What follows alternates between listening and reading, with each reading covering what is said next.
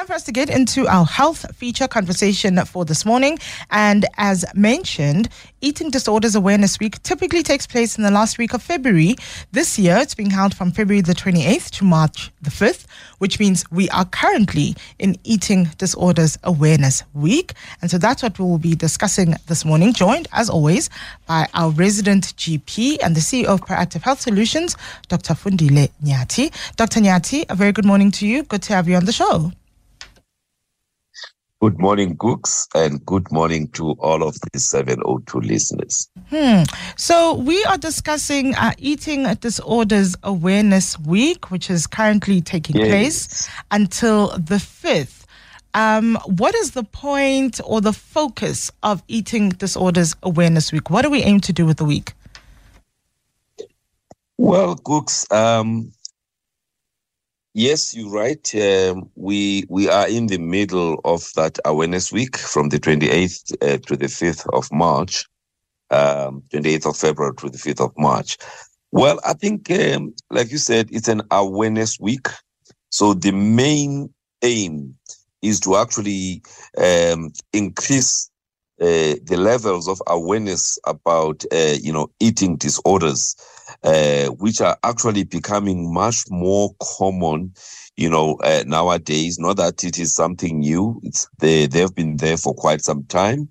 Uh, there've been, you know, perceptions that no, they happen in certain communities and in certain race groups, but um, the truth is, uh, this is a problem now that uh, is happening worldwide, and um, you know, there's no particular race group uh, you know, that uh, seems to be immune from these kind of, of health challenges.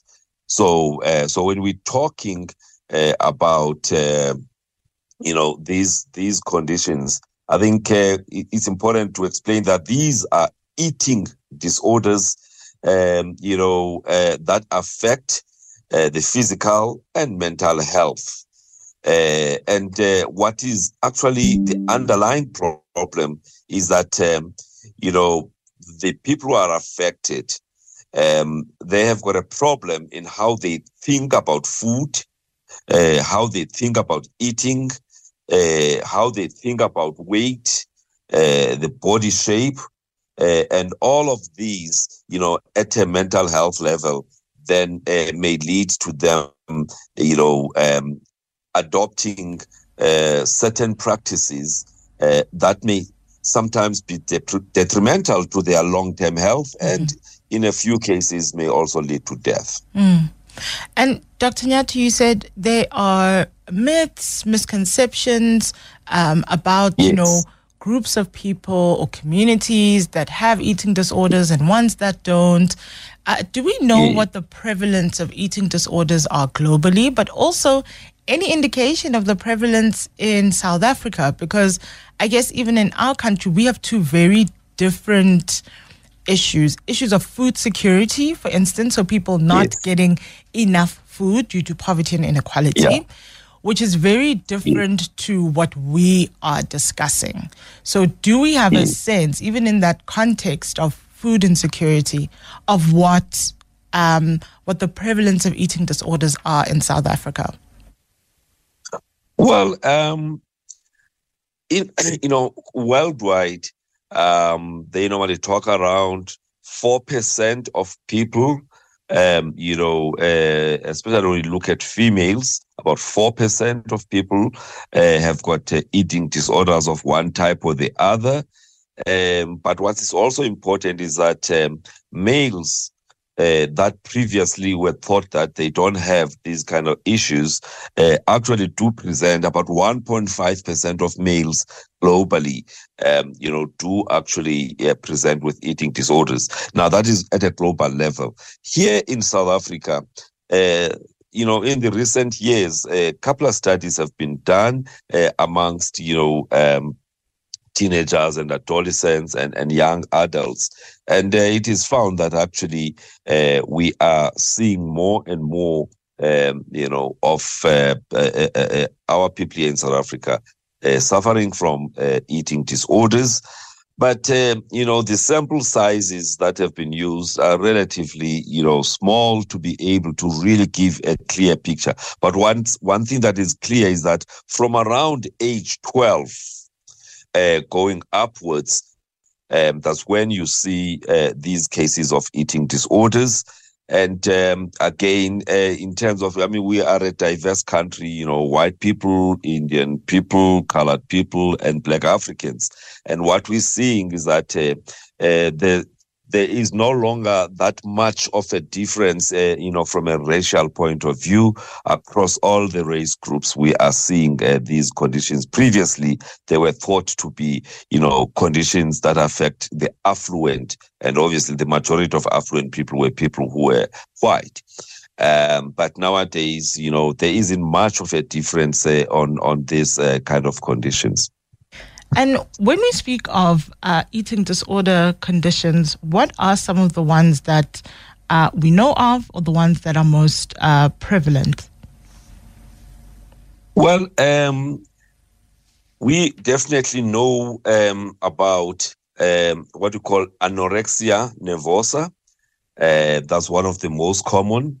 Um, there's also bulimia nervosa. Um, there's binge eating uh, disorder. Um, and there are others as well. Um, but let me just talk a little bit about the anorexia nervosa.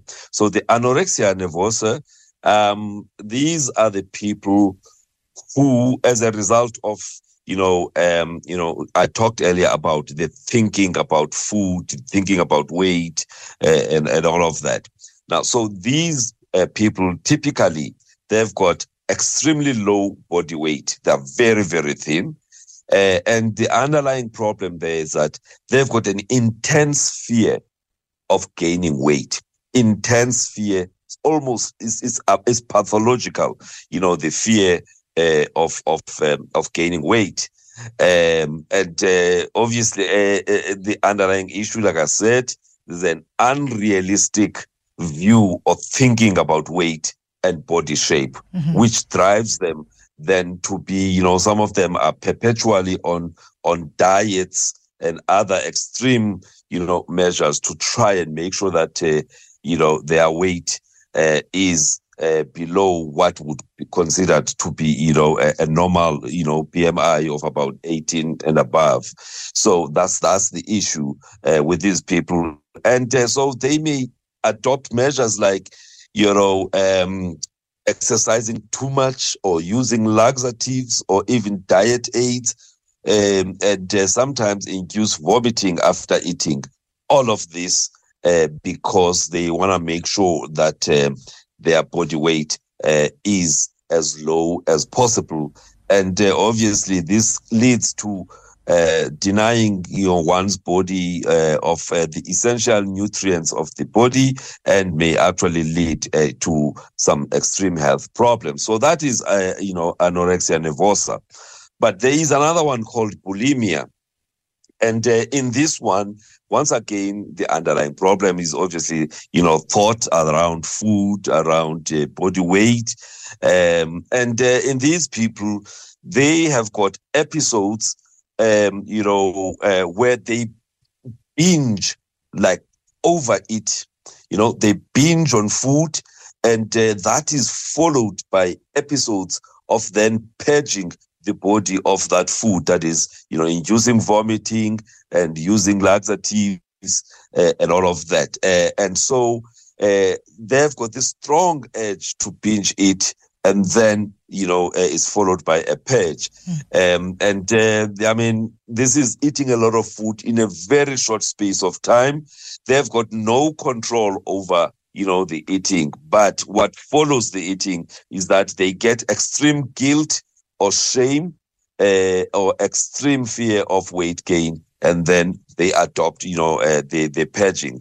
Then there is another one called binge eating disorder um, again, in this one, there's binge eating, that is a lot of eating within a short space of time, but it is not necessarily followed uh, by purging. Mm-hmm. So, um, and then, I mean, there are others also called avoidant, where somebody just avoids food, you know, they've got excuses about why they must not eat.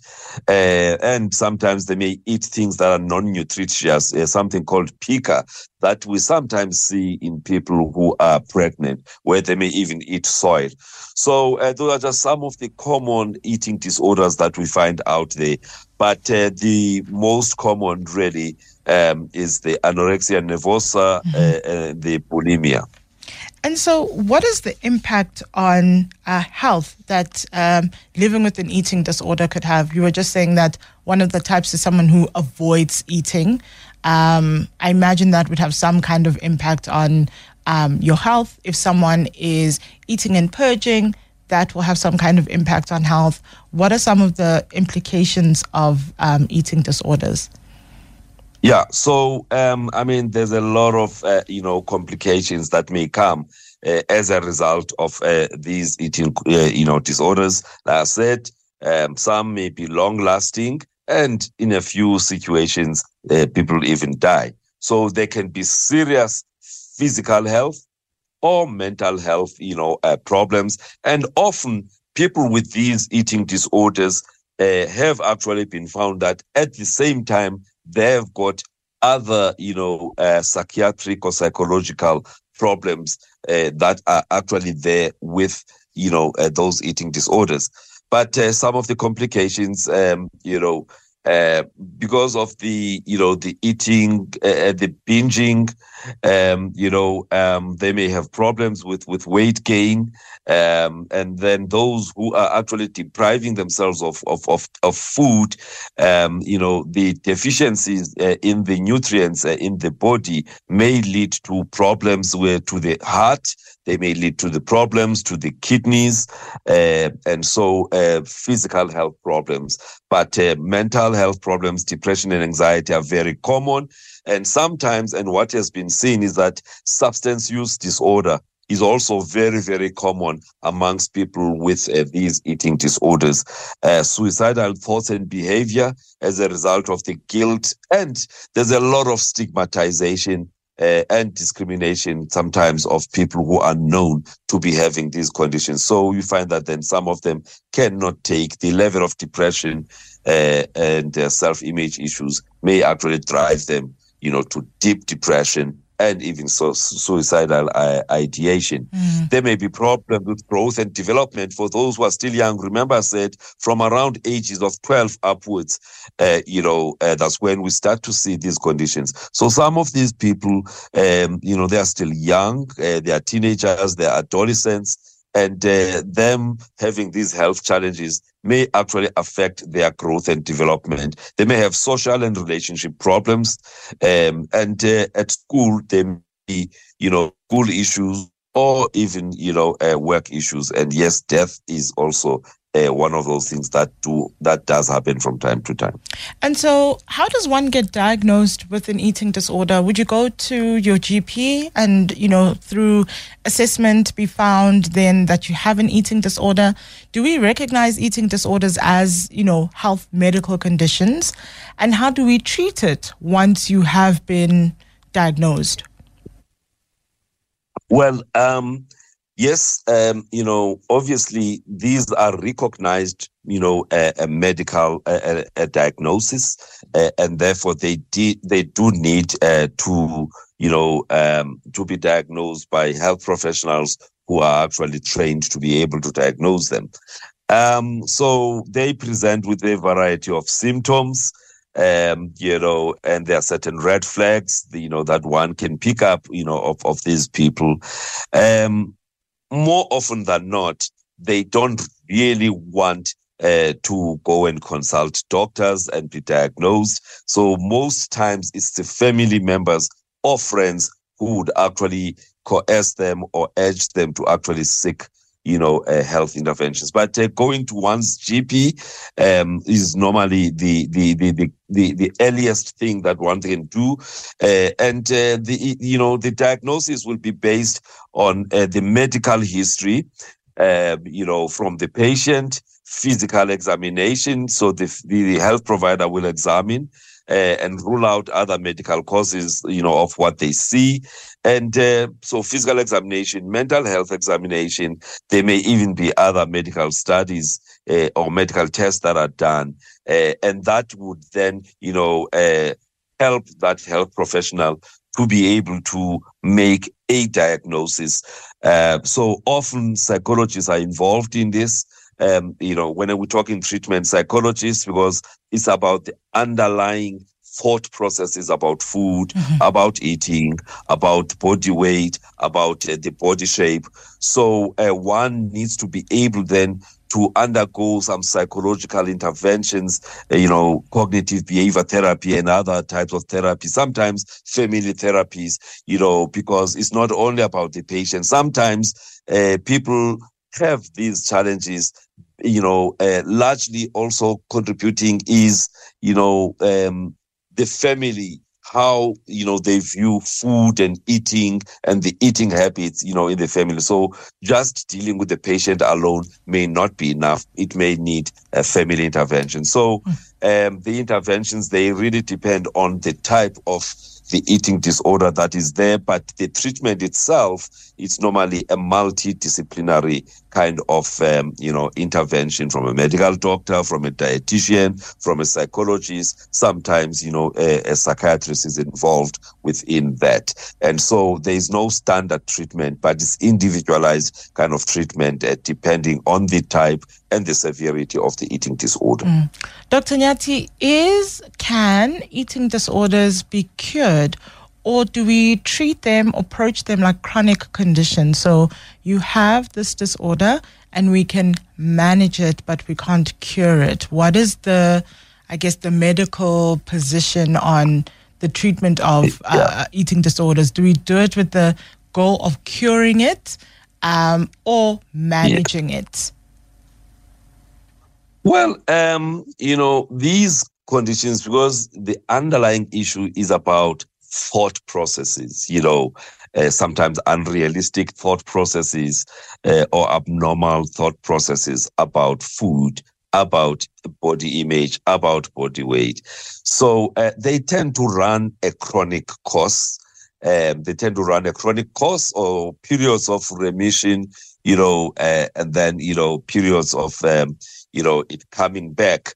So uh, a few people, you know, they actually, um, you know, survive and they are able to, you know, um, no longer have the problems, especially after, you know, uh, they've got into young adulthood, you know, going up. But uh, other people, they tend to relapse uh, because, like I said, uh, you know, sometimes, you know, kids who were uh, bullied at school, uh, or even you know at varsities or in society in general you know so there may be those kind of triggers that may actually lead to people you know uh, having a, you know a relapse or a recurrence of these conditions. So um the an answer to your question it tends to run a, a you know a chronic course mm. uh, you know continuous or on and off uh, but some people do actually successfully, you know, have these conditions being, you know, uh, dealt with, and they never have the problems, uh, you know, uh, thereafter. Um, it sounds like quite a complicated thing. You know, it requires quite a lot of. It needs a doctor, it needs a psychiatrist, it needs a dietitian, it, it may need ongoing, which I imagine would then be quite difficult for um, friends, family, partners to support someone, a parent, maybe your child is someone that is dealing with an eating disorder, uh, your partner is someone, and especially because we have so many, you know, cultural, uh, societal ideas about food. Like, well, yes. you know, why don't you yes. just eat? You know, what what is so difficult? Yes. Just eat, or you know, how do you support someone who is who's been diagnosed or especially if they haven't been diagnosed and there is you know the stigma and the shame you were saying that men, boy children, for the most part, are considered or believed, you know, they don't get eating disorders. It's a very female thing, which yeah. is not true. So, in that context of not understanding the stigma and the shame, um, how do you then support someone who's dealing with an eating disorder? I think um, One, uh, I think it's it's it's about what we're doing right now, just to increase their awareness, uh, make people know that they are, you know, uh, this is something that does happen, and there's no shame, you know, uh, in actually having this kind of challenge. They need to seek professional help you know so if you are a family member or a friend and you are noticing you know these uh, red flags you know that are pointing to this kind of of, of a health challenge don't judge. I think that's the most important thing. Uh, you know be available to them. You know do talk to them in in, in a manner that says look um, you know you may benefit from consulting a health professional talk to your GP and see, you know, if this is within what is, is considered normal or not. And uh, your GP or family doctor may then be able to talk to other health professionals to be able to assist you to navigate this. So um, I think a non-judgmental, supportive uh, kind of attitude, and uh, also teaching oneself and encouraging the person as well to actually get more knowledge about these conditions uh, would actually go a long way to helping them uh, to be able to deal with this. But like I said, they are normally reluctant because they feel they are going to be judged. Even health professionals at times actually contribute, uh, you know, uh, to judging, you know, people with these kind of challenges because of mm-hmm. ignorance within doctors and some of the professionals themselves. So it's very, very important that the environment from home to society, to the health institutions, uh, we must actually, you know, uh, not be judgmental of people who may be having these kind of challenges. Rather, we support them to seek the right kind of, uh, you know, health uh, information and uh, be able to be guided on how to navigate, uh, you know, the challenge. In South Africa, do we have any public health messaging around eating disorders? I know we have many public health uh, priorities, such as TB, HIV, yeah. etc. Uh, any on eating no. disorders, particularly awareness around those?